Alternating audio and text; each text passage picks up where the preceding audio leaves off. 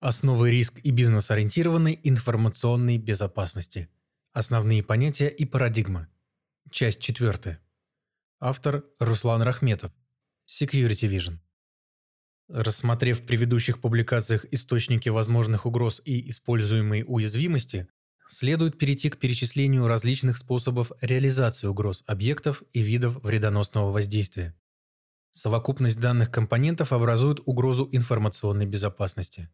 В соответствии с методикой ФСТЭК России способами, методами реализации угроз являются: первое. Несанкционированный сбор информации. Это сбор и кража информации об объекте воздействия. Второе. Исчерпание ресурсов. Это намеренное злоупотребление ресурсами системы для нарушения ее функционирования. Третье. Инъекция. Это установление контроля над атакуемой системой с помощью манипулирования входными данными. Четвертое. Подмена при взаимодействии. Это умышленное искажение представления источника угрозы как доверенного субъекта. Пятое. Манипулирование сроками и состоянием. Это искажение параллельно выполняющегося потока задач путем нарушения временной синхронизации или информации о состоянии системы. Шестое. Злоупотребление функционалом. Это деструктивное использование штатных функций системы. Седьмое. Вероятностные методы. Это использование вероятностных методов для изучения и преодоления механизмов безопасности системы. Восьмое. Нарушение аутентификации.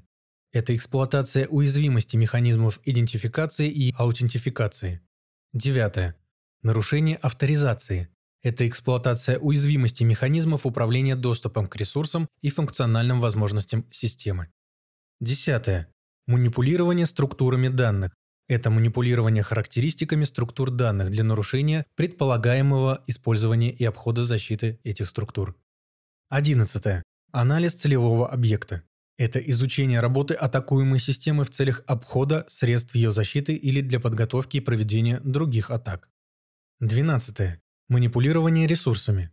Это злонамеренное использование штатных ресурсов, файлов, приложений, библиотек, инфраструктуры, конфигурации системы. 13. Использование технических отказов, ошибок. Это эксплуатация программных и аппаратных уязвимостей. 14. Получение физического доступа. Это деструктивное воздействие на аппаратные компоненты системы.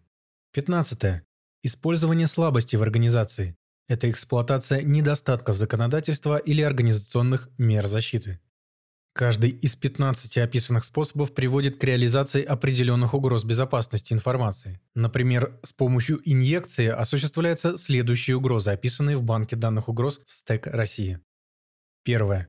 Это угроза автоматического распространения вредоносного кода в грид-системе. Второе. Угроза внедрения кода или иных данных.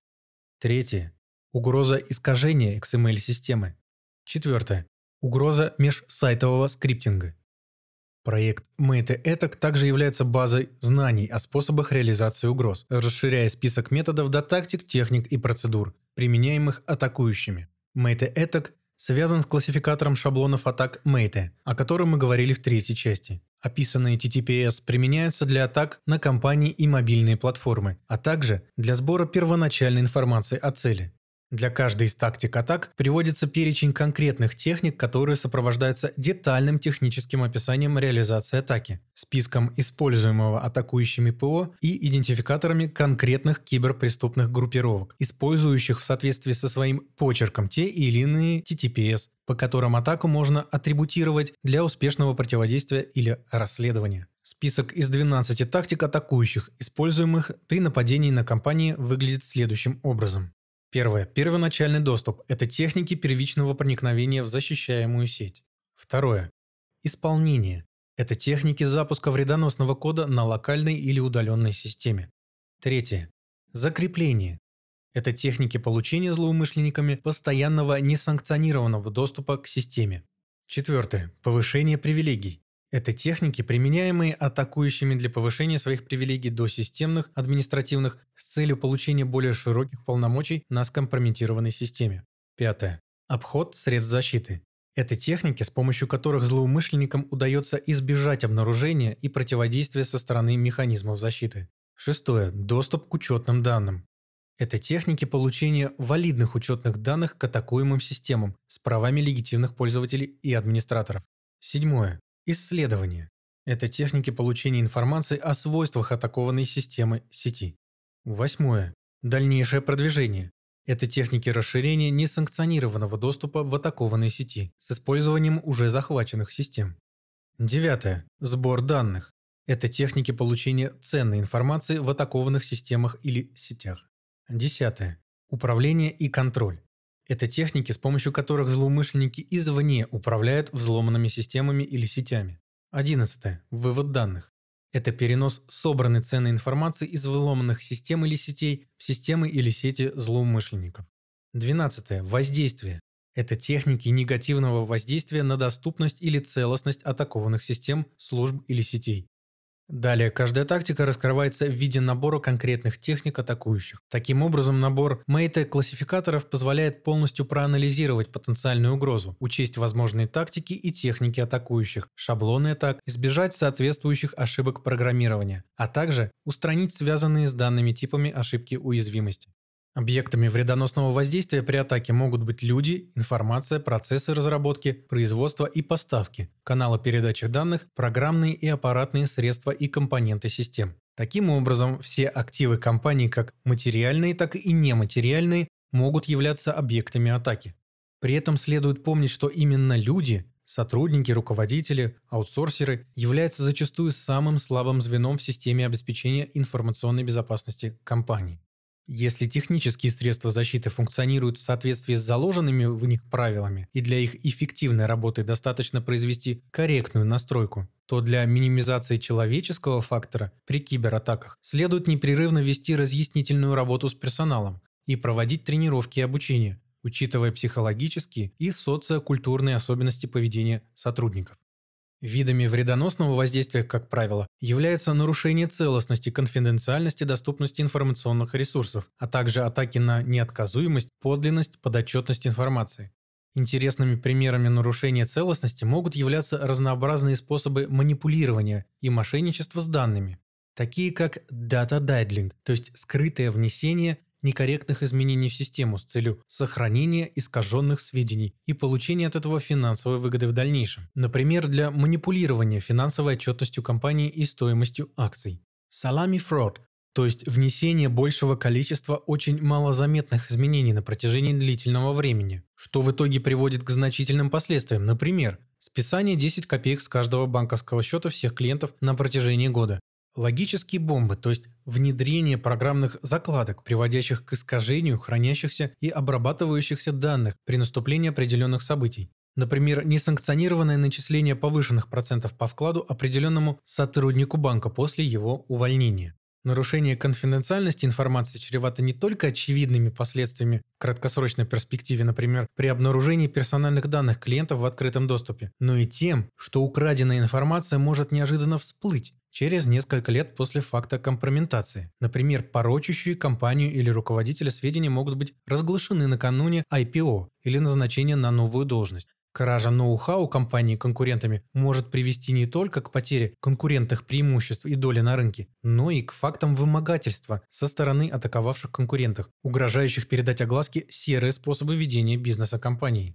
Атаки, в результате которых нарушается доступность информации, как правило, оказываются самыми легкими для обнаружения, одновременно являясь чрезвычайно разрушительными с точки зрения осуществления операционной деятельности и сохранения репутации. Примерами могут являться как нашумевшие международные эпидемии WannaCry или NotPetya, так и DOS-атаки на российские платежные системы и банки. Организации и частные лица все чаще сталкиваются с вирусами-вымогателями, которые становятся опаснее год от года. Если 10 лет назад пользователи сталкивались всего лишь с баннерами на рабочем столе с требованием заплатить выкуп под надуманным предлогом, при этом убрать баннеры и тем самым вернуть ПК к жизни было несложно, то тренд последних 5 лет – это вирусы, требующие выкуп за восстановление доступа к зашифрованной, зачастую необратимо, информации на носителях, а также попутно крадущие пароли и майнящие криптовалюту. Легко представить негативные последствия для организации, подвергшейся атаке, в результате которой был заблокирован доступ к основным техническим средствам производства и оказания услуг, например, к платежному шлюзу или общему сетевому диску со всей рабочей документацией. Немаловажным будет и репутационный ущерб. В наш цифровой век потребители не отличаются лояльностью при наличии доступной альтернативы в лице конкурентов. Кроме описанных выше свойств целостности, конфиденциальности и доступности, следует рассмотреть и неотказуемость, подлинность, подотчетность информации, которая также зачастую является объектами атак, например, на критичные бизнес-транзакции. Неотказуемость – это свойство информации, подразумевающее невозможность создателя этой информации отказаться от авторства. Данное свойство имеет критическое значение при совершении именных операций, например, при проведении финансовых транзакций в обмене электронными сообщениями. Подлинность информации позволяет утверждать, что ее автор именно тот, за кого себя выдает. Иными словами, свойство подлинности означает, что получатель данных однозначно может установить их источник. Зачастую сохранение свойства подлинности информации также сочетают с обеспечением целостности. Эти свойства достигаются, например, использованием средств электронной подписи, при использовании которой значение хэш-суммы определяемого сообщения подписывается доверенным секретным ключом отправителя. Под подотчетностью информации понимают возможность контролирующей сущности прозрачно проследить весь жизненный цикл конкретных данных от создания, изменения, использования и передачи до архивирования или удаления с сохранением релевантных метаданных: автор, дата, метки конфиденциальности и так далее.